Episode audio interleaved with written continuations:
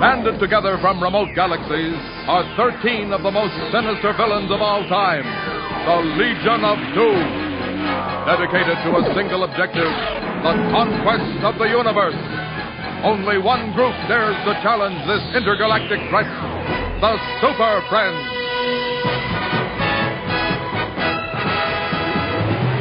Man of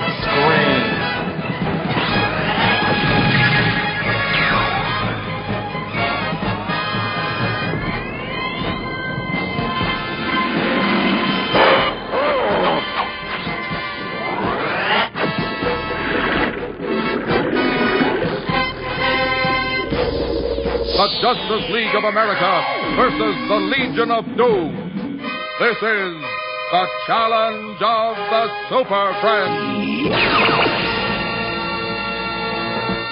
Hey everybody, welcome to episode 110 of the Man of Screen podcast. I am your host, Mike Zummo, and in this episode we're going to reach the halfway point of my coverage of season 3 of Super Friends, the season commonly referred to as Challenge of the Super Friends. It will include the new Super Friends episodes, The Beasts Are Coming and Terror from the Phantom Zone, and the Challenge of the Super Friends episodes, The Giants of Doom, and The Secret Origin of the Super Friends. Hard to believe, isn't it? Season 3 almost finished. Well, not really almost finished. I still have, after this, four more episodes to go, half the season. But I really do believe that in, this, in the episodes I'm covering this week, I'm really hitting a high watermark for this season. I could be wrong. There could be better episodes down the pike that I don't really remember as clearly as the episodes I just watched and, co- and are covering. But, you know, especially the episodes in, like I said, the second segment, very heavy into uh, Superman lore with, you could tell just from the title, the Terror from the Phantom Zone, that leans heavily towards Superman lore and Secret Origin of the Super Friends. Well, one of the three heroes' origin that will be highlighted is uh, Superman. We've already seen Superman's origin discussed once in this show, way back in season one. I forget what the episode was called, but it was basically an unreliable narrator in Marvin telling the story of how Superman came to Earth. But before I get into uh, this week's episode, I have feedback to address as usual. It is from the usual feedback writer, Dave McElveny. Dave is writing in on episode number 99, in which I began my coverage of season 2, the all new Super Friends Hour. Dave writes Greetings, Mike. Thanks for the laugh while you were reading my feedback from the Superman Meets the Brady Kids episode. I cracked up listening to you laugh while you read some of my comments. Laughter really can be contagious. As for this latest episode, beginning season 2 of the all new Super Friends Hour, certainly the Wonder Twins and Gleek are an improvement over Wendy, Marvin, and Wonder Dog. As the season progresses, we will see some genuine villains too, rather than the misguided do gooders of season 1, which I think brings better stories generally. Looking ahead, I'm definitely eager for later seasons too, when we encounter the Legion of Doom. The invasion of the Earthers was a little reminiscent of Superman and the Mole Men, but the Earthers seem more dangerous and menacing, even though their motives aren't evil, than the Mole Men. Looking forward to episode 100, which is quite a milestone, and I like hearing that you're getting closer to the beloved Superman the movie. You're really going to enjoy covering that, aren't you? In the meantime, I promise to eat my vegetables and not joyride. Live long and prosper. Dave. Well, as usual, thank you, Dave, for writing in, and just a few items in Dave's email that I want to address. Uh, yeah, definitely, uh, I echo his comment on laughter being contagious. You know, you find yourself having a good time when the host of the show was also having a good time. And one of my favorite things about listening to podcasts which Andrew Leyland is on, you know, especially Hey Kids Comics, Listen to the Prophets, and uh, Overlook Dark Knight. Those are just a few of the uh, Andy Leyland hosted podcasts that I listen to, and I always love when one of the other hosts uh, gets Andy laughing because Andy has such a great laugh that, you know, it gets me laughing on the other side of the microphone. You know, you don't get that so much when he's by himself in Palace of Glittering Delights, but it is a uh, a treat to the listener.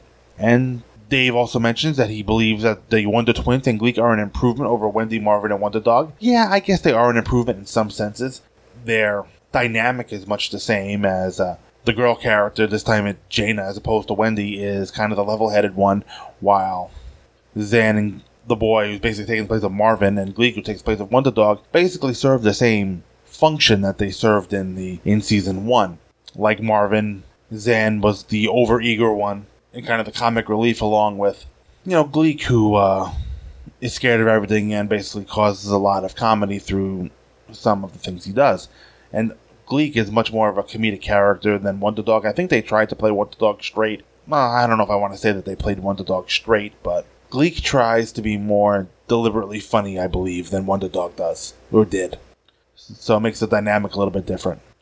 And I'm with Dave that the uh, genuine villains does bring better stories. We're going to see in this episode, especially when I cover the beasts are coming, we're not going to see we're going to see an episode without any villains at all. Just kind of the Super Friends fighting beasts. I mean, you can consider the beasts as the villains, but it's really a problem they have to solve as opposed to fighting a villain.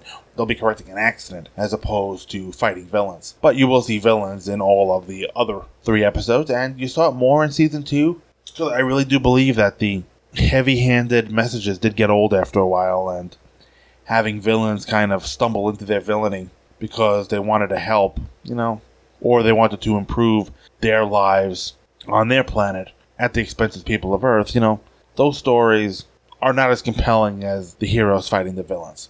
Now, as opposed to our episode that I covered that week, you know, I really don't have anything to add to Dave's episode about the Earthers, and you know, he pretty much got got it right in the head. They're much more menacing than the Mole Men, but they're evil. They're trying to do damage, so I really don't have not really a lot to uh, sink your teeth in with that episode. And yes, I've already well past episode 100 at this point, and I am getting closer to the uh, beloved Superman the movie. This is episode 110. Coverage of Superman the movie begins with episode 115. So, yeah, I am going to enjoy covering that. I've enjoyed the episode I've recorded so far. I'm recording this episode on August 13th, so at this time I've already recorded three. I'm almost there as far as recording goes. That is definitely something to look forward to, and I am hoping that will drop in October. And Dave, as far as you promising to eat your vegetables and not the joyride, Dave, I expect that an upstanding Superman fan like yourself would always eat his vegetables and not joyride. I can't say I always eat my vegetables, but I do not joyride. Can't afford the gas. So, that being said, I'm going to take a quick break, play a podcast promo, then I'm going to come back with the new Super Friends episode, The Beasts Are Coming, and the challenge of the Super Friends episode, The Giants of Doom. Hang around, folks. Take the Earth's mightiest heroes, each an invincible champion of justice, and band them together to assemble the legendary Justice League of America. For 261 issues and three annuals, the DC Universe was defended from threats on Earth and beyond by this legendary team, operating from a cave in Happy Harbor to a satellite orbiting 22,300 miles above the Earth to uh, Detroit.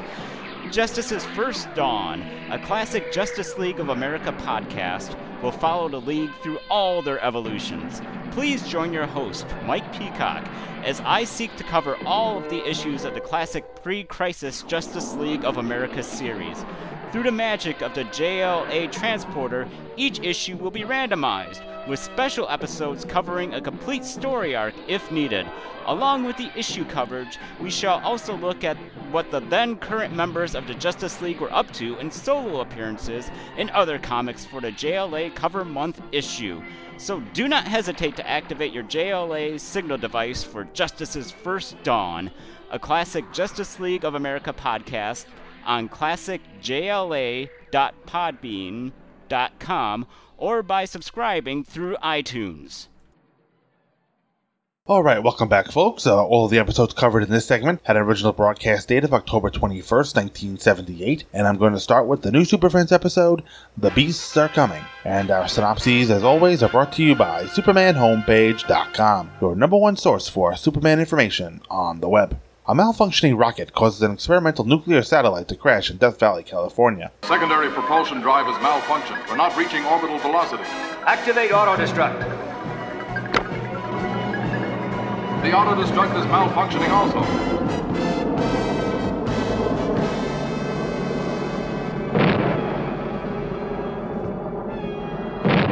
The satellite's ejected. If it falls back to the Earth, its radioactive power core could cause extreme danger. The Super Friends respond immediately as Superman, Batman, Robin, and Aquaman try to fight off some giant sized animals in the area. Wonder Woman and the Wonder Twins learn about the satellite, and Wonder Woman goes to the area to find the object. She becomes disoriented by the radiation and is forced to land. Venturing too close to the satellite causes her to mutate into a monster. The twins try to help her when she attacks a marine base, but they mutate into monsters as well. The others learn about their friends and a growing danger along the California coast from giant earthworms. It's no use, Superman. Those giant beasts are all over Death Valley. There isn't enough time to stop them all. We'd better check with Wonder Woman and see what she's found out. We're picking up a trouble alert emergency on the Batjet monitor. Batman, our Marine base was attacked at 0800. We couldn't stop the creatures. But we've been tracking them ever since. Great Gotham! It's Wonder Woman and the twins. Whatever contaminated those animals must have affected them. We've also just received word that a horde of giant earthworms is undermining the California coast. They're starting earthquakes, and the coastal cities are sliding toward the sea. Holy disasters! Which do we handle first? Both of them. Aquaman and I will head for the coast. Right. We'll intercept Wonder Woman and the twins. Come on. Superman and Aquaman take care of the coastal problem, but what about Wonder Woman and the twins? According to the computer analysis, the only possible way to reverse the effects of the radiation is for Superman to bombard the power core with his X ray vision. The high energy from Superman's X rays will alter the radiation and should reverse the effects. Holy Geiger counters! How can Superman get near the satellite safely? Don't worry, Robin. Kryptonite is the only radiation that can affect me. Radar scanners have located Wonder Woman's invisible jet. It is in quadrant 4 of Death Valley near Down Satellite. Let's go. After he creates the antidote effect, the twins are returned to normal, followed by Wonder Woman, and finally all the Death Valley animals. All of the creatures have been taken care of, and the satellite is back in the hands of NASA. It sure is good to know that there's no more monstrous beasts around. Say, where's Gleek? Oh no! He must have gotten contaminated! Guess again, Zan. He's just showing off his home movies again.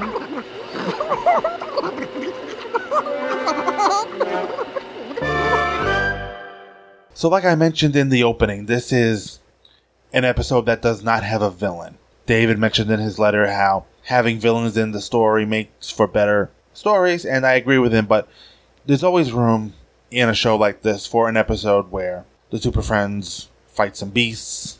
Basically, what's happening here is that there's an accident that sets into motion events they have to correct. It's almost like a Super Friends versus nature story. And this is not something you could do in a movie, but in a TV, cartoon, you know, the kind of format where you've got another episode next week, you know, you can use an episode to do something like this. And I really had no issues with this episode. I, I enjoyed it. It was, you know, it's basically a monster movie for all intents and purposes. And, you know, monster movies have their place. I'm not the biggest fan in the world of them, but they're fine. You know, I really don't have any other thoughts on that. So this episode is going to start at the Kennedy Space Center in Florida, doing what the Kennedy Space Center does best, launching something into space. Well, at least then it does it best. Uh, not really so much going on in space these days. Back when my buddy Tom lived in Florida, I was visiting him. This was May of 2010. We could have gone to see one of the last shuttles get launched, but we didn't wake up in time to go do that. But, of course, a malfunction will keep the missile from achieving the proper velocity to escape the orbit, and the uh, technicians on the ground can't self destruct the missile because those controls aren't working either. So what, the satellite will crash and its radioactive core will rupture or something. And basically, what it'll do is it'll hit the desert floor and it'll send out these waves of radiation that will mutate the first creature it sees. We see what I just called a desert lizard. It doesn't really look like any real animal that I know. And it makes it huge and also has the same effect on a turtle and a scorpion. So, what I'm guessing just watching this at, at, this point is that these are going to be the beasts in the title of the episode. The synopsis will say otherwise.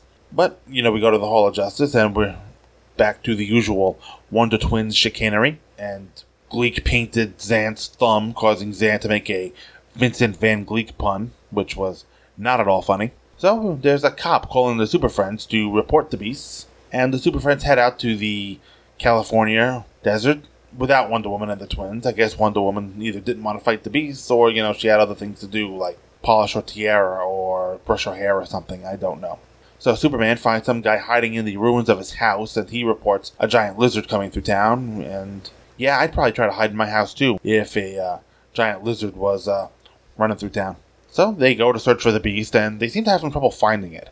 How hard can it be to spot a giant lizard? Well, they may not find the giant lizard, but they find do find the giant worm. Now, as we're uh, seeing the worm, here come a couple of idiots on a dune buggy. And if you ever wanted to uh, know what it would be like to have Superman in a Dune novel, Now you know, as these creatures kind of reminded me of the sandworms of Arrakis, the uh, desert planet at the heart of the uh, Frank Herbert Dune novels, which spawned a uh, pretty poor David Lynch movie in 1984, I want to say, and a couple of miniseries on the Sci-Fi Channel back probably in the early 2000s. Low budget, not not too great production value, but they did the story better than uh, Lynch's movie did. You know, in this world of where we've got movies of Lord of the Rings, Hunger Games, Harry Potter, which ironically just earlier tonight we I finished watching the last Harry Potter movie uh, with my daughter Haley, so we finished uh, those eight films together. Took us a while, but we finally got it done. But anyway, in a world where all these things are coming to the theaters over the past, you know, 20 years, it's really high time somebody did decent movies on Frank Herbert's Dune novels. I mean, those would really be a sight to behold on the big screen when done right. Anyway, back to Super Friends, as this is not a Dune podcast. Superman basically kind of flies around the worms until they tie themselves in a knot, so maybe having him on Arrakis wouldn't be such a good thing. So, the computer tells us what we already know that the satellite created the beasts, but, you know, thanks for reminding us, in case we forgot what happened five minutes ago. Now, the beasts are giant, and again, how hard can it be to find these things? You know, that question is answered as Aquaman is found by a giant crayfish with huge pincers. And since all the sea life really is huge, Aquaman's telepathy doesn't work on them, but he does manage to trick a couple crayfish into attacking each other. So, there's that. So Batman and Robin find some giant trails, and Robin is grabbed by a giant snail. And I guess those uh, bat reflexes that he's been honing in the Batcave don't help when you're faced with a giant snail. So, Batman has a bat moisturizer absorber in his belt. Good for when you expect to find yourself standing on a giant snail.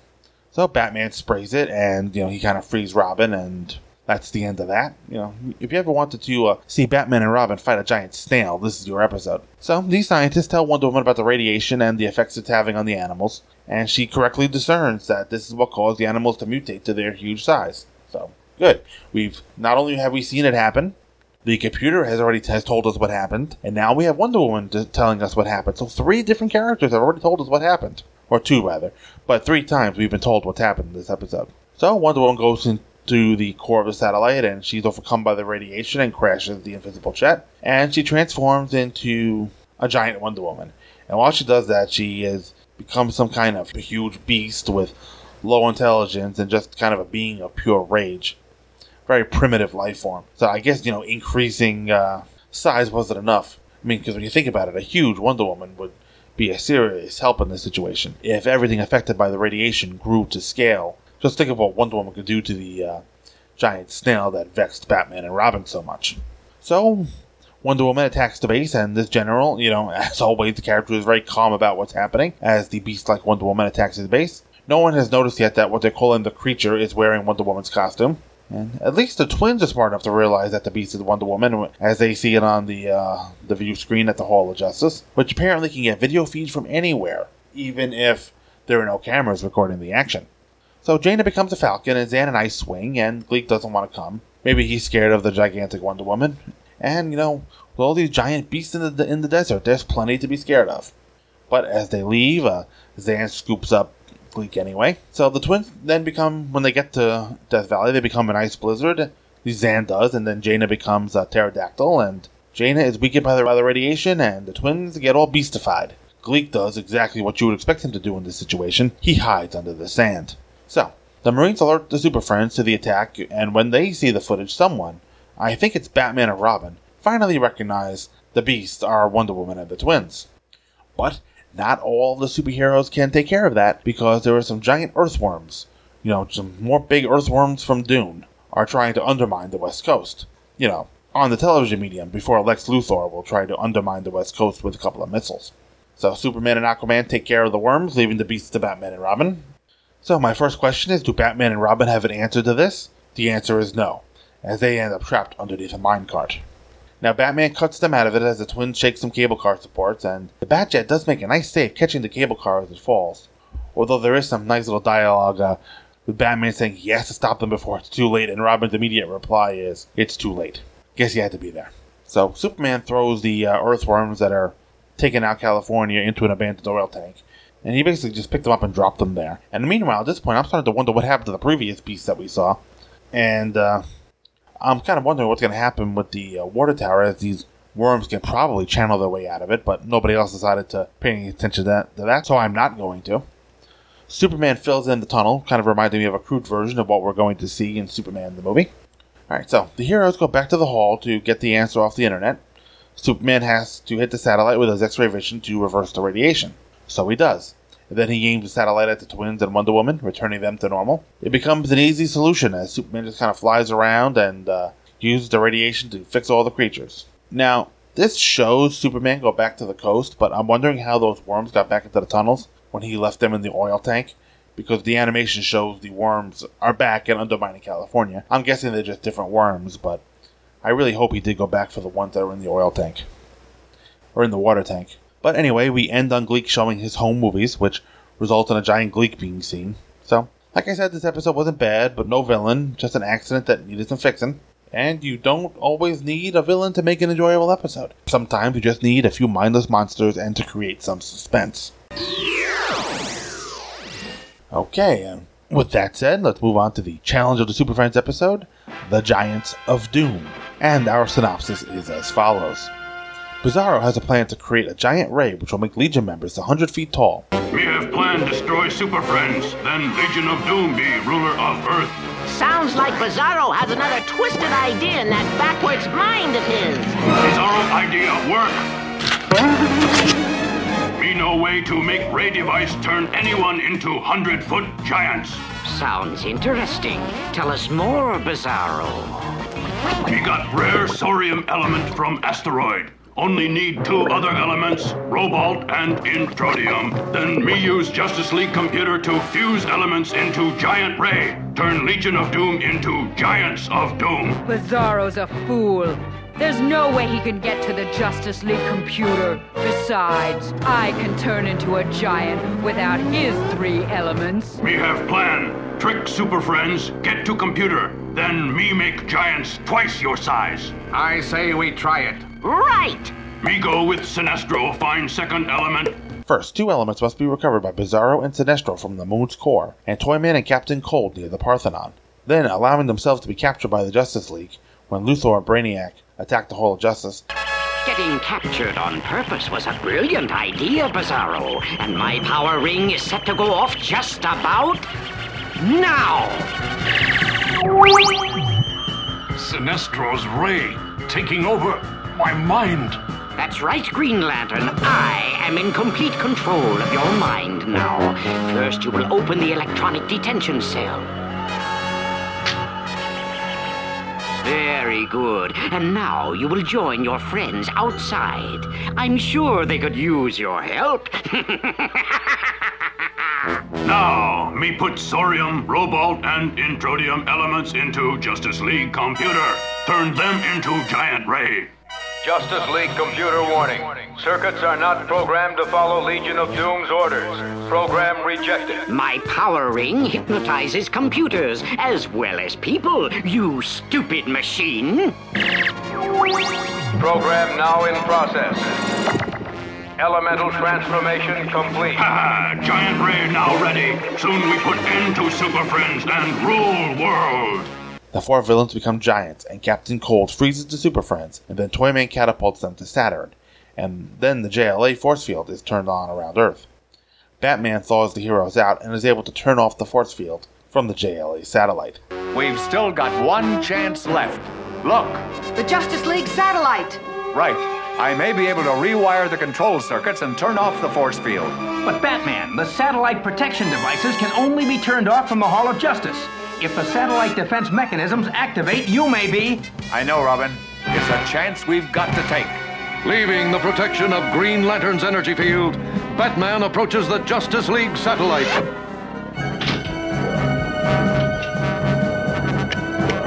Almost got it.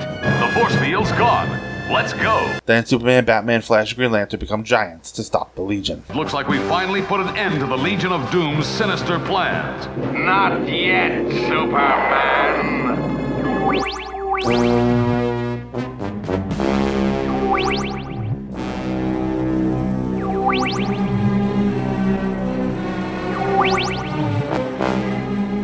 It's Luthor and the Hall of Doom. Quick, after them.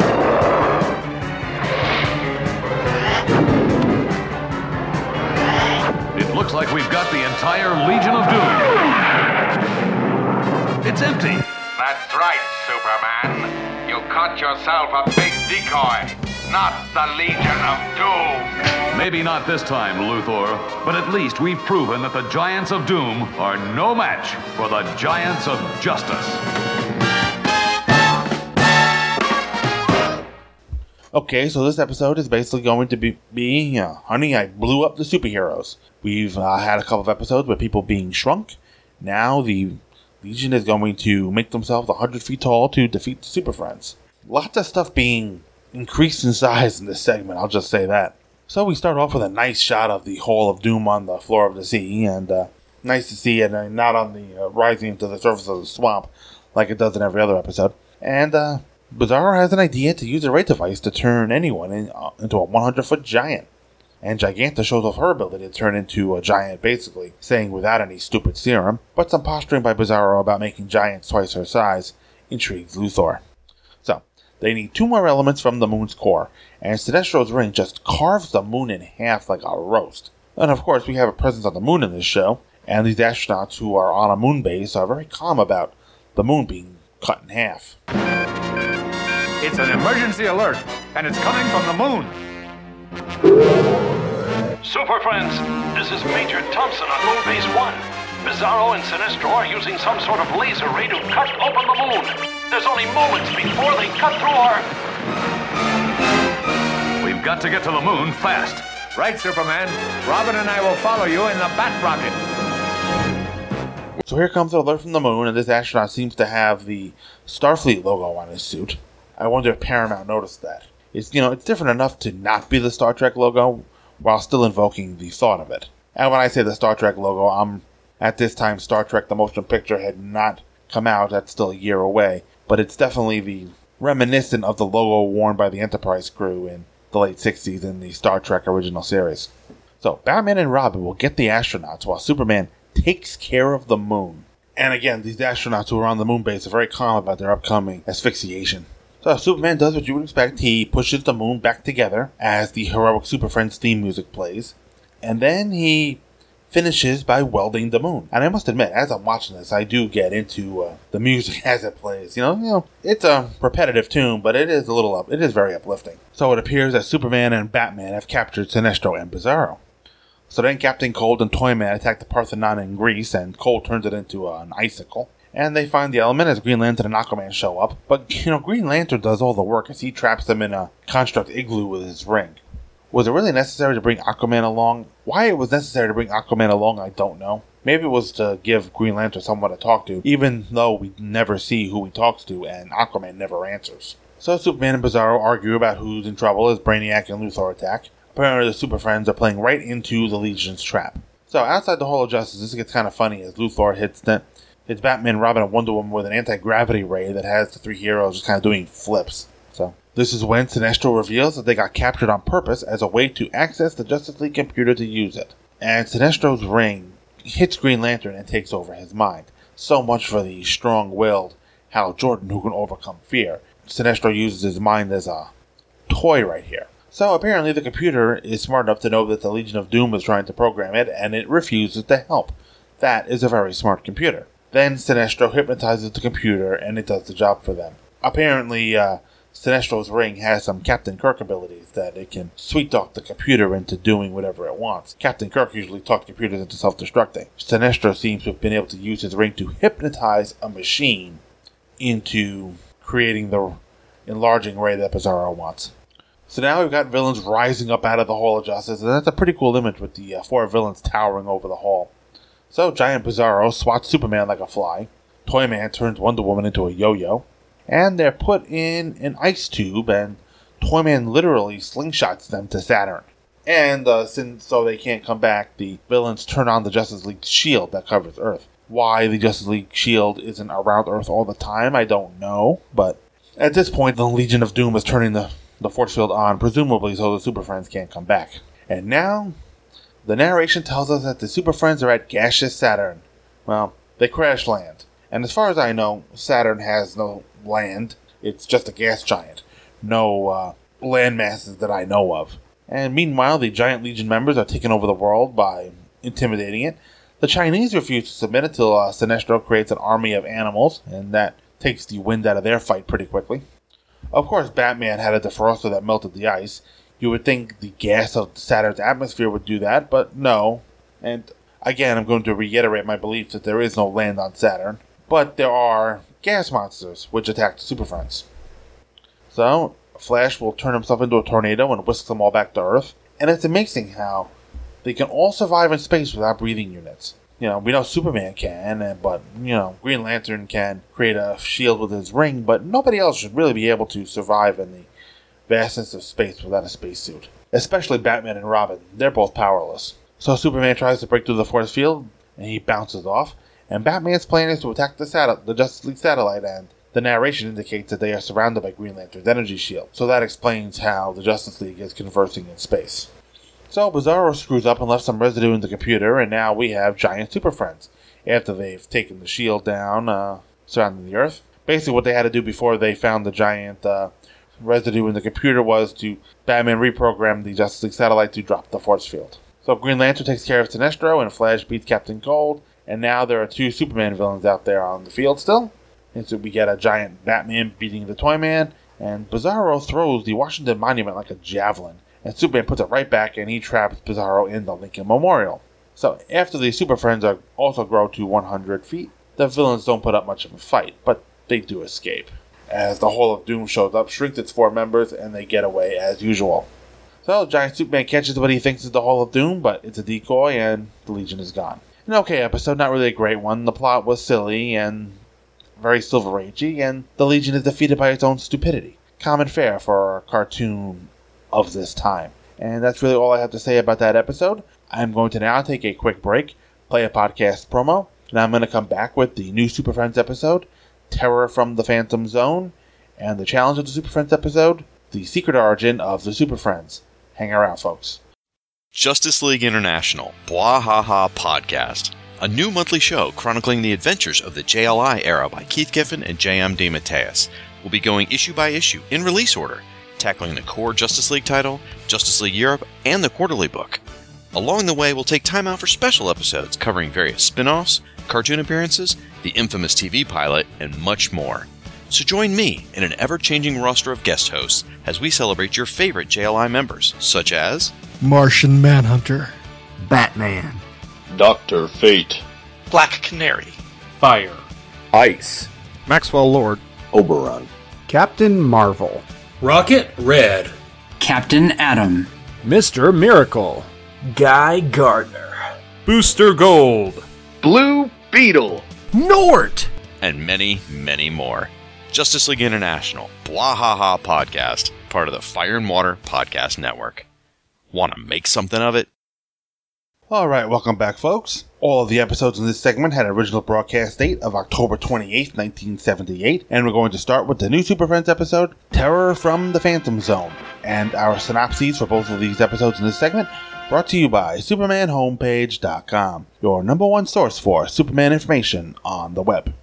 Three Phantom Zone criminals manage to escape the zone when a comet passes by with a similar frequency. It's been 15 long years since Superman put us in this cursed Phantom Zone. Right, Logar. We would have been better off if we never escaped from the prison of Krypton and were blown up with the rest of the planet. No, Rumlock. After all these years in this cosmic wasteland, I think we may finally have a chance at freedom. That's impossible, Hall. There's no way out of the Phantom Zone. No way until now. But if my recollection of astronomy is correct, the comet Baraka should be passing right through this area in a few moments. What good will that do? The comet Baraka is in the physical universe. It has no connection to the Phantom Zone. I know, but its molecular frequency is similar to the ray device Superman used to put us here. It should produce a split-second warp between the Phantom Zone and the real universe. If our timing is perfect, we will be free. They go to Earth for revenge against Superman, who placed them in the zone. They caused Mount Vesuvius to erupt, endangering Naples. Wait, Scott. Vesuvius is erupting again. Holy Pompeii, if we don't act fast, it could destroy the city. Right, Robin. You and I can handle it. Wrong, Batman. You cannot handle it. We have caused Vesuvius to erupt. And unless Superman comes alone, there will be further destruction. Who are you? What are you talking about? Superman understands. Who are they, Superman? Logar, Hull, and Romlock. Three of the worst criminals from my home planet Krypton. Krypton exploded when you were a baby, Superman. Right. And as the planet was breaking up, they escaped from the prison of Krypton. It was years later when I captured them and banished them into the Phantom Zone. But no one has ever escaped from the Phantom Zone. No one, until now. I'll have to face them alone. When Superman responds, they expose him to red kryptonite. Great Scott! I blew the lava right into the city! It doesn't make sense. What on earth is wrong with me? Perhaps we can explain, Superman. Logar! That's right, Superman. We've been waiting for this day for years. Your time has come, Man of Steel! Your idle threats don't scare me, Romlock. No, but this might. Red kryptonite. No! Take it away! It's too late, Superman. You've taken a full dose of the red kryptonite. With the unpredictable effects it has on you, there's no telling what will happen. We'll see how super you are from now on. That red kryptonite has weakened me, but I've got to go after them. It's no use. I'm too weak to keep up with them. I've got to get back to the Hall of Justice. Which causes Superman to weaken and begin aging. Next, the criminals attack the Panama Canal, and when Wonder Woman and Aquaman respond, the criminals use Superman's Phantom Zone projector to send them into the zone. When Batman and Robin respond to an avalanche in Switzerland, they are projected into the zone. When the criminals attack Hong Kong and the Wonder Twins try helping Superman, they are also sent into the zone. Superman distracts criminals from sinking Australia, then flees to the Hall of Justice where the computer says blue kryptonite may cure him. There must be some antidote to the effects of the red kryptonite. Unless I can stop this rapid aging, I won't be able to survive much longer. According to the data in the Justice League standard memory banks, the only possible antidote is blue kryptonite. But blue kryptonite only affects Bizarro. Correct, Superman. And because Bizarro reacts the opposite to you in many ways, it is possible that blue kryptonite, which is harmful to Bizarro, may actually be beneficial to you. It's my only hope, but where will I find blue kryptonite? The exact location has been pinpointed by the Justice League satellite. A small deposit of blue kryptonite will be found in the asteroid belt formed by the explosion of planet Krypton. Great Scott! I'd have to travel through a ton of deadly green kryptonite. If I don't get to the blue kryptonite in time, I haven't a chance to come out alive. I'm too weak to fly at light speed.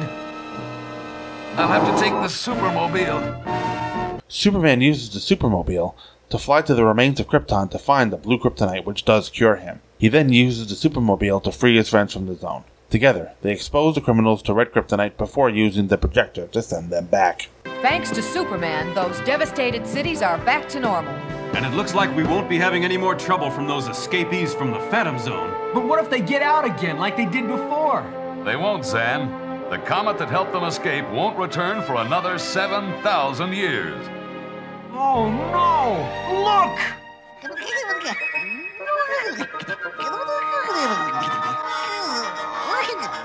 Gleek must have been infected by the red kryptonite. Take another look, Wonder Brother.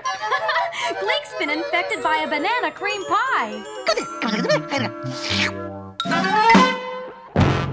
Okay, now this was a very Superman heavy episode, and this is an episode I liked a lot because it was very Superman heavy, heavy on Superman concepts, especially the Phantom Zone. You know, it's right there in the, in the title.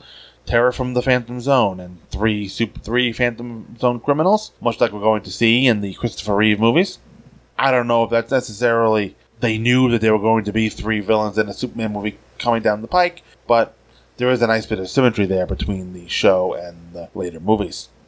So, we see our three villains in the Phantom Zone, and there's a little bit of continuity. They mentioned that they've been put in the zone 15 years ago by Superman, so this Superman has been active for at least 15 years. And I like the way the zone is realized in this show. And this is the first on screen appearance of the Phantom Zone in either a TV or a movie.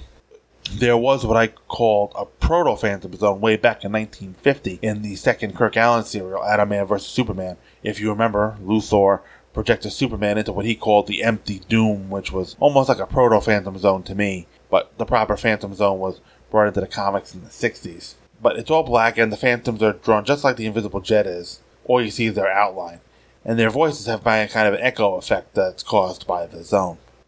So we see a comet, and our three villains are knocked out of the Phantom Zone, and they fly toward Earth with a simple plan to destroy Superman. We don't need much from their previous encounter with Superman. We just know that he defeated them and put them in the zone. That's really all you need to know for the purposes of this story. So meanwhile, Mount Vesuvius in Naples is heating up, and the uh, Super Friends see it on the view screen. And the uh, three Phantom Zone villains reveal to the Super Friends that they're behind the eruptions, and Superman gives us uh, some exposition telling everybody who they are. I had a hard time through the viewing of this episode keeping them straight. I believe the uh, older man in the mustache is Lokar. The big guy is Rumrod or Rumjot or whatever, something like that. And uh, I don't know who the other guy is. I don't know if they're names that are familiar to comics readers of the time, but they're not familiar to me. So let's just kind of leave that there and move on. So, okay, so they're Kryptonian, that's when Superman gets a reminder from Jayna that he was sent to Earth from there when he was a baby. So, thank you, Jayna, for that bit of exposition. Superman goes after them alone because that's what they asked for, and they're smart enough to wear lead to protect themselves from the red kryptonite. So basically, I think Superman must have known that he was walking into a trap when he met the three villains alone. But he does.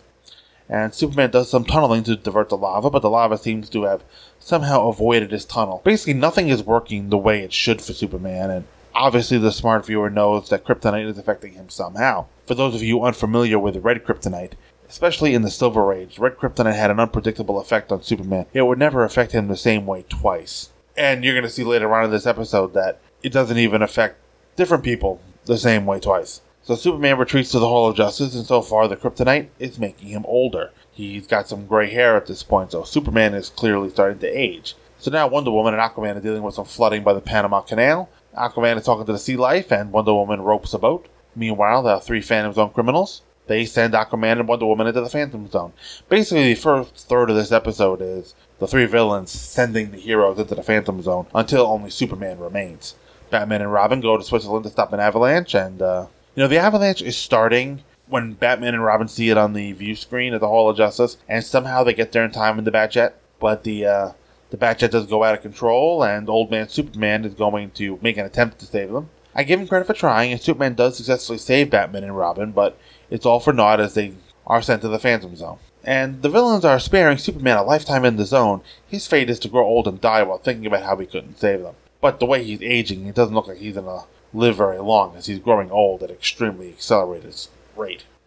And as they they fly him away, basically one of them grabs Superman by the cape and drag him away. The animation is very good, showing a very hopeless look on Superman's face. When I did the commentary on Death of Superman movie that just came out from DC Animation, I mentioned that the animated characters' faces move much better than the faces on this show. But I will say here, right here, there's some good acting on Superman's face. He's got, you can tell just by looking at the animation that Superman is feeling hopeless. Good acting by the animators in that shot. So, with Superman captured and everybody else in the Phantom Zone, the fate of the world is up to Zan and Jayna. That has got to be the scariest sentence anybody in this universe ever heard. So now while the villains are attacking Hong Kong and making Superman watch. Rumlock creates an earthquake, and the mustached one creates a tornado, while Rokar is going to create a tsunami. So, the Wonder Twins are all that's left. And Jayna becomes a Pegasus and Zan an ice saddle, and Gleek doesn't want to get onto the saddle, probably because it's either a bit cold or he just doesn't want to go anywhere near these Kryptonian villains. Probably a little bit of both. So when they get there, Zan becomes an ice block, and Jayna licks the ice block, and they change back into themselves and, and are on their way to the Phantom Zone. Yeah, you heard that right. It was just a very weird sequence. The Jayna in horse form licked the ice block, and boom, they became themselves again, and off to the Phantom Zone they went. So now these, guys are going to sink Australia as opposed to give it to Lex Luthor. And they do it very easily, you know, and even running away, the Australians are very calm about their island country serving the same fate as Atlantis. So, the rapidly aging Superman does the one thing, the only thing he could do to help in this situation. He flies away. So Superman goes on the computer and it tells him the antidote is blue kryptonite. Or that it might be blue kryptonite. The computer doesn't know for sure. And this is the point when I realized I think I saw this episode before. Because I do have a memory of blue kryptonite being beneficial to Superman. And for a long time, I thought blue kryptonite would help Superman. And it was this show that gave me that misconception.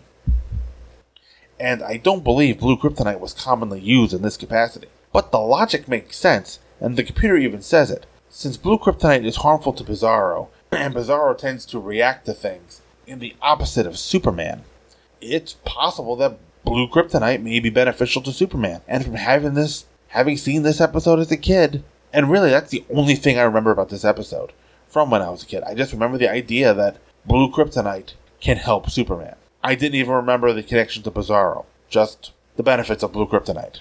I kind of like the idea of a kryptonite that can help Superman, but obviously it's too easy of an answer, and it's not a well you can go to very often. And of course, it's not going to be too easy for Superman to get to it, as he has to go through a bunch of green kryptonite to get to the blue. And I like that he's going to have to work hard to get it. And this episode marks the first appearance of the Supermobile. You know, a spaceship that apparently has a lot of Superman's powers. And I do like the idea of having a vehicle that could shield him from kryptonite this is a toy I had with my superpowers collection. You know, it was one of those things my mother always kind of wondered about why Superman needed a spaceship, but, you know, he probably needed a spaceship in, to sell the toys, but I do like that it serves a function. The function is it can transport Superman to places that he can't fly under his own power, like through a kryptonite field. And this show continues with the premise that kryptonite radiation can get through lead if it's concentrated enough, and Superman does kind of point out as he's flying through the green kryptonite field that even the protection of the Supermobile is not keeping all of the green radiation out. So, obviously, Superman gets to the blue kryptonite and it reverses the effects of the red kryptonite. And one of the notes I, I made before when I noticed Sup- Superman, when he stood up, the older Superman was going bald. So, some hair loss is apparently in Superman's future. So, after the blue kryptonite reverses the effect of the red, Superman puts it back. Why? it's something that can help you, or at the very least help you get rid of Bizarro. Why the hell would you leave it there where you can't get it? Even if he doesn't bring the whole thing back to the Hall of Justice with him, he should at least take a sample, right? I mean, blue kryptonite is clearly one of the rarest forms of kryptonite. Why not take some home with you? At the very least, study it. But he doesn't. He leaves it there. I guess he likes making things hard on himself. So Superman sees that the rest of his friends are being chased by some kind of Phantom Zone monster. And apparently, the Phantom Zone has some kind of correlation with the real universe, as Superman has to fly to a certain location to see his friends in the zone. He has to get back to Earth to see where they are on the zone. He can't just see into the zone from Krypton. I even find it more amusing that our three villains have chased Superman all the way to Krypton's final resting place, only to realize Superman is on his way to Earth. It's kind of something that's going to happen in Lois and Clark in the season 4. Superman goes to New Krypton to fight this enemy, only to learn when he gets there that the enemy has gone to Earth instead. Kind of the same thing here on a smaller scale. The villains fly out to Krypton to intercept Superman. He's gone. They have to fly home. So Superman will use the Supermobile to get them out of the zone and away from the Phantom Zone creature.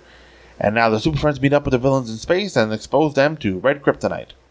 Lokar shrinks, the other guy becomes metal, and Rumlock becomes a gorilla. And super, again, those are the unpredictable effects of the red kryptonite, changing each Kryptonian into something different. And then Superman sends them back into the Phantom Zone, turnabout being fair play. So for our ending joke, Gleek pretends to be an old monkey, making idiot Zan think he was affected by red kryptonite, although he's not from Krypton. That's something Zan should have noticed right away. But it's just but it's just his tail being used as a cane and a banana cream pie as a as an old man's beard. So, I must say, of the new Super Friends episodes I covered so far, this is definitely my favorite. Very Superman heavy. Superman really does take center stage in this episode. All, even though he's defeated at first, he comes back and he saves the day. Has to rescue the rest of the league. I mean, even if you took the, the rest of the Super Friends out of this episode, it's still a very good Superman story. Even with a minute, it's a great Superman story. Superman is beaten, overcomes, and in the end wins the day. So, great episode all around. And I'm even more excited to move on to the next episode, the Challenge of the Super Friends episode, Secret Origin of the Super Friends. And our synopsis is as follows. Luthor thinks up the idea of changing history. I don't care what your newest scheme is, Luthor. I'm going to take care of the Super Friends my own way. Don't worry, Black Manta. With my next ingenious plan, there won't be any Super Friends to take care of. I've heard that story before. Black Manta, keep quiet. Let Luthor speak. Tell me, what would become of the Super Friends if three of their most powerful members were to vanish from the face of the Earth? What if Superman, Wonder Woman, and Green Lantern simply never existed? We would gain permanent control of the world. But they do exist, Luthor. Not for long, Grodd. I've recently discovered the secret origins of Wonder Woman, Green Lantern, and Superman. Using the Hall of Doom time conveyor, all we have to do is return through time and alter the past so that Superman, Wonder Woman, and Green Lantern never get a chance to become Super Friends. The Legion uses their time conveyor and has Cheetah interfere with the Amazonian competition. Diana Prince won in 1941 to become Wonder Woman. You are the winner, strongest of the Amazon women. Take this outfit and magic lasso and use them to help fight injustice in the outer world. I've done it. Now I am Wonder Woman. Lex Luthor replaces Hal Jordan to become Green Lantern. A few more modifications, and this jet trainer will be turning out top notch space pilots. Where on earth did this strange green energy come from? Quick! Hal Jordan! Get out while you can! Now to take his place. A confused Hal Jordan watches as Luthor is sucked away by the green energy beam, which takes him to the mysterious spacecraft. Come in, Earthman. I am Abin Sur, and I have chosen you to take my place as space patrolman of this sector. With this green energy battery, you will have power over everything except that which is yellow. Take my ring and use it to defend against evil and injustice. Evil and injustice will never be the same. and the Legion deflects Kal-El's rocket so the Superman won't exist. With the three heroes gone, the Legion captures the remaining heroes. However, one group of heroes escapes. We're trapped in the Hall of Doom's dungeon and there's no way out. Maybe there is, Robin. All I have to do is vibrate my molecules at super speed and I can pass right through the wall.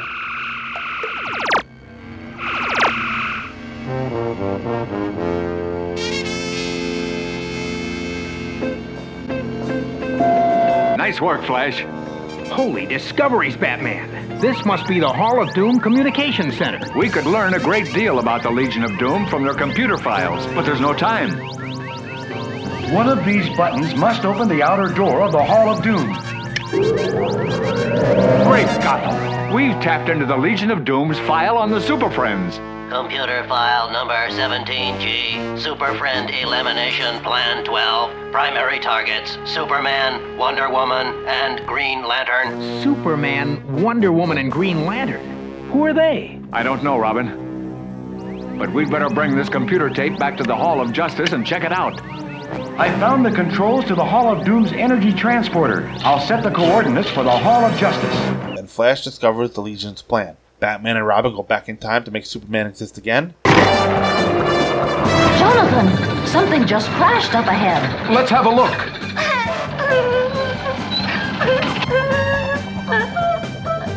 It's a baby.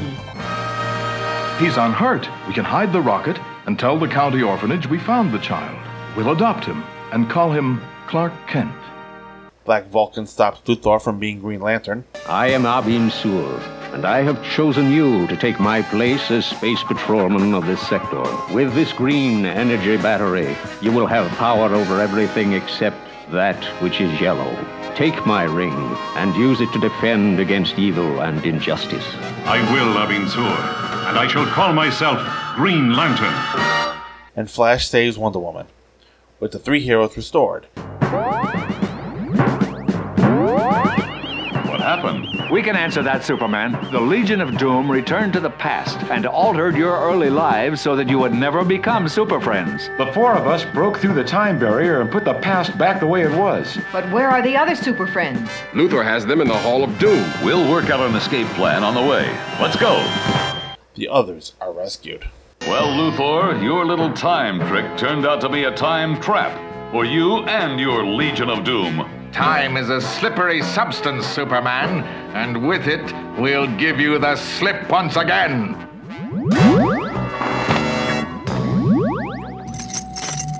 It may be time that helped free the Legion of Doom today, but it will be time that gives us a chance to catch them tomorrow. This was also a great episode. Probably my favorite of the challenge episodes that I've covered so far. And probably the best so far. Again, I don't know the quality of what's coming, but I knew as soon as I saw some of these episode titles, these were episodes I looked forward to immensely. And like I mentioned, some people are tired of seeing origin stories for various heroes. I do enjoy seeing different writers, different takes on old stories. So let's get into this one, sh- shall we? No, no matter how many times I see it, that alligator that blinks in the opening shot still creeps me out. Inside the Hall of Doom, Bill Black Manta is complaining this time, but Grundy shuts him up. Lex Luthor's idea is to erase Superman, Green Lantern, and Wonder Woman from existence. I guess if you can't beat them in the present, you may as well just go back to the past and take care of it. Not exactly a new concept, and one that would be reused in various films, and it'll even be reused again in Superman lore. In the season 2 episode Tempus Fugitive, probably the best episode of the series. A villain from the future goes back to Smallville 1966 to try to kill Superman after he had arrived on Earth. That's something I'm looking forward to getting to, but that's still several years away. So somehow Luthor discovered the origin of the aforementioned superheroes, and we get a shot of Diana on Themyscira as a kid, Hal Jordan in his uh, flight simulator, and Superman on Krypton. And in order to travel through time, the time conveyor from the time trap episode is brought back into play. So the first place they're going is to Paradise Island, 1941. 1941 is the year that Wonder Woman made her first appearance in All Star Comics number 8, and shortly thereafter, Sensation Comics number 1. So we get to see Hip- Hippolyta molding Diana out of clay, and there is one kid Wonder Woman being uh, having life breathed into her by Aphrodite, and it shows off her powers, her strength and speed. It also covers the tournament that Diana sneaks into and wins, and thereby becoming Wonder Woman and being sent to the United States to help with World War II. At least that's the way it's supposed to happen. And it's hilarious that Diana thinks a domino mask will prevent her, her, her from being recognized. So Cheetah faces off with the young Diana and uh, wins the tournament, and she becomes Wonder Woman instead of Diana. So in the present, Wonder Woman vanishes, and now it's time to watch Green Lantern's secret origin. And I love how the Legion are watching these origins as- if they're watching somebody's home movies. So here is Abin Sur having crashed on Earth. He's searching for a replacement. The Green Energy finds Hal Jordan, but Luthor shows up and screams for him to get out of the ship with the Green Energy. And you know, Hal Jordan at this point thought Luthor was trying to help him. I mean, how'd he know what was going on? All he knows is he's enveloped in this green energy, and he thinks uh, Luthor's trying to get him out. He doesn't know who Luthor, who Luthor even is. And I love the look on his face when Luthor just kind of jumps into the uh, test ship and travels to Abin Sur. So that makes Luthor a Green Lantern. And Luthor in a Green Lantern costume was kind of funny. I also love the fact that the other Legion members thought Green Lantern was there when Luthor showed up, despite the bald head. You'd think they'd have recognized Lex Luthor wasn't Hal Jordan, but they don't, because they're dumb.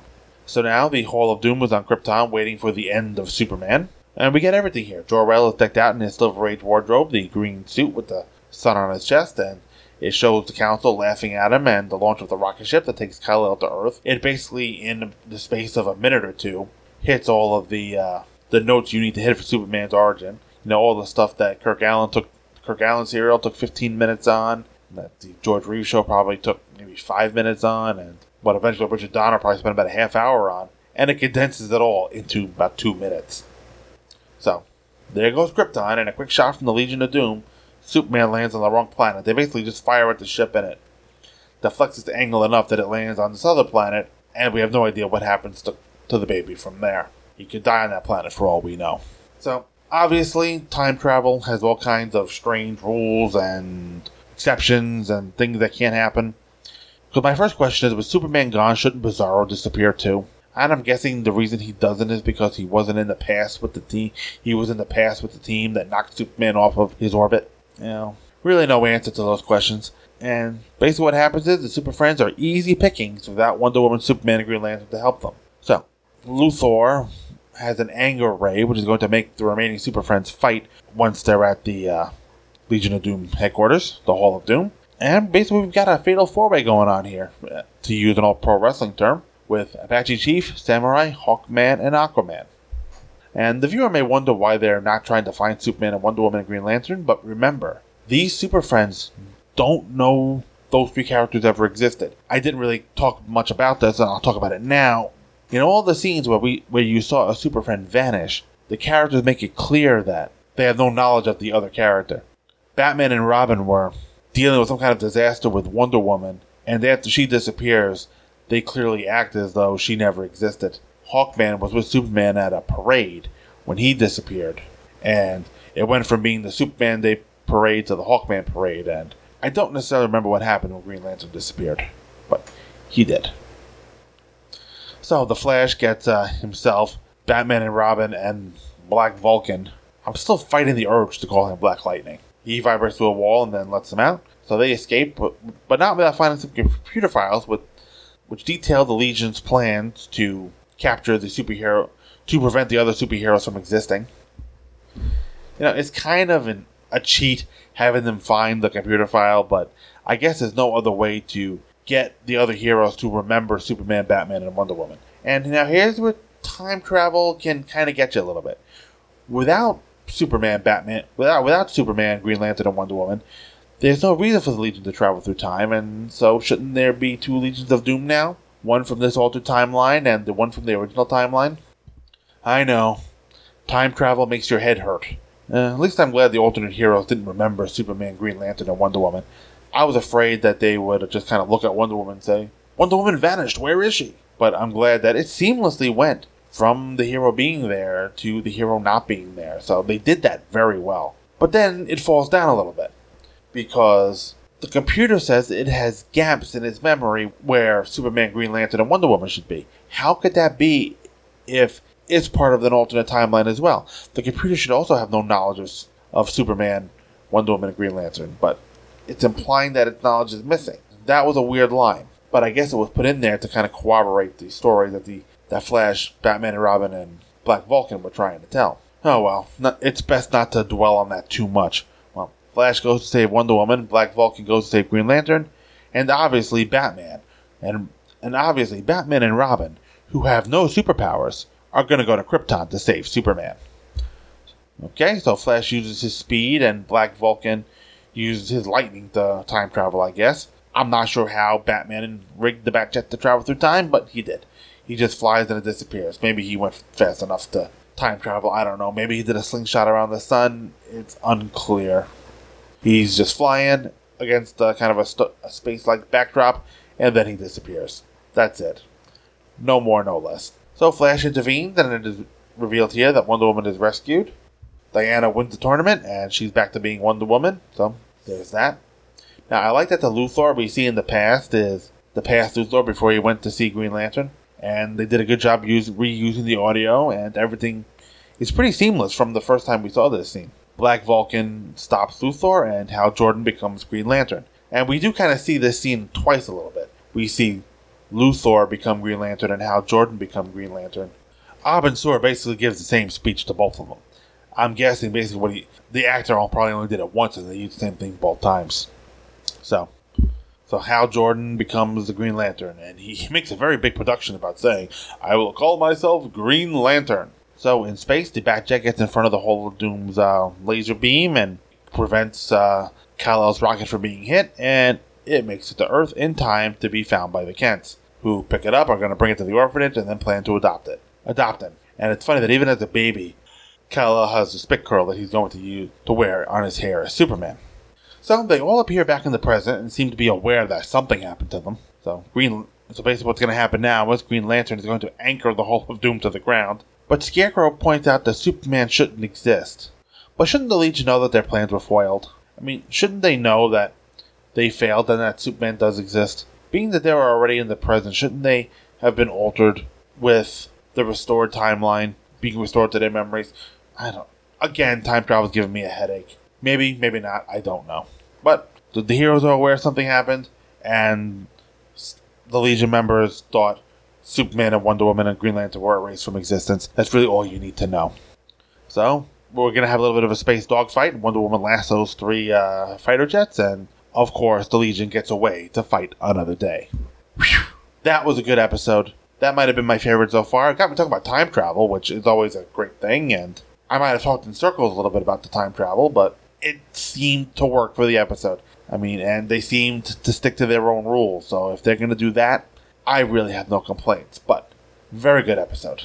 You know, like any time travel story, it has there are holes in it that you can drive a truck through, but what time travel story doesn't? So remember, these writers do not understand the concept of time travel. No one does, not even scientists. All right. So that being said, the two very good episodes to end this week's coverage on. Now, if you want to Next time, I will be covering the new Super Friends episodes, the Antimatter Monster and the World Beneath the Ice, and the challenge of the Super Friends episodes, Revenge on Gorilla City, and Swamp of the Living Dead. And if you want to uh, send in the feedback on the show, tell them what you like, what you don't like, email address is manascreen at gmail.com. You can join the conversation over at the Facebook group. Just put Man Screen Podcast in your search feed and the show should come up. You Also find the show on Twitter at Man Screencast. And you also find me on the Fear of the Walking Dead cast with Scott McGregor, Brian Hughes, and his wife Beth. So, till next time, folks, have a good one. Take care. Bye. The Man of Screen podcast is produced by Mike Zummo and all opinions expressed on the show are those of Mike Zummo and his guests and no one else. All music and sound clips used on the show are for review purposes only, and no copyright infringement is intended. All music and sound clips are copyright their original copyright owners. The Man of Screen is a member of the Two True Freaks Internet Radio Network and can be found at www.twotruefreaks.com. If you shop at Amazon.com, please consider using the link at twotruefreaks.com to shop there. If you do, the Two True Freaks get a little cut of what you buy, and it doesn't cost you anything extra. So you can shop as usual and help out the Two True Freaks at the same time. Email to this show can be sent to manofscreen at gmail.com. And you can also leave the show a review on iTunes. That will help others find the show. Thank you for listening to the Man of Screen podcast.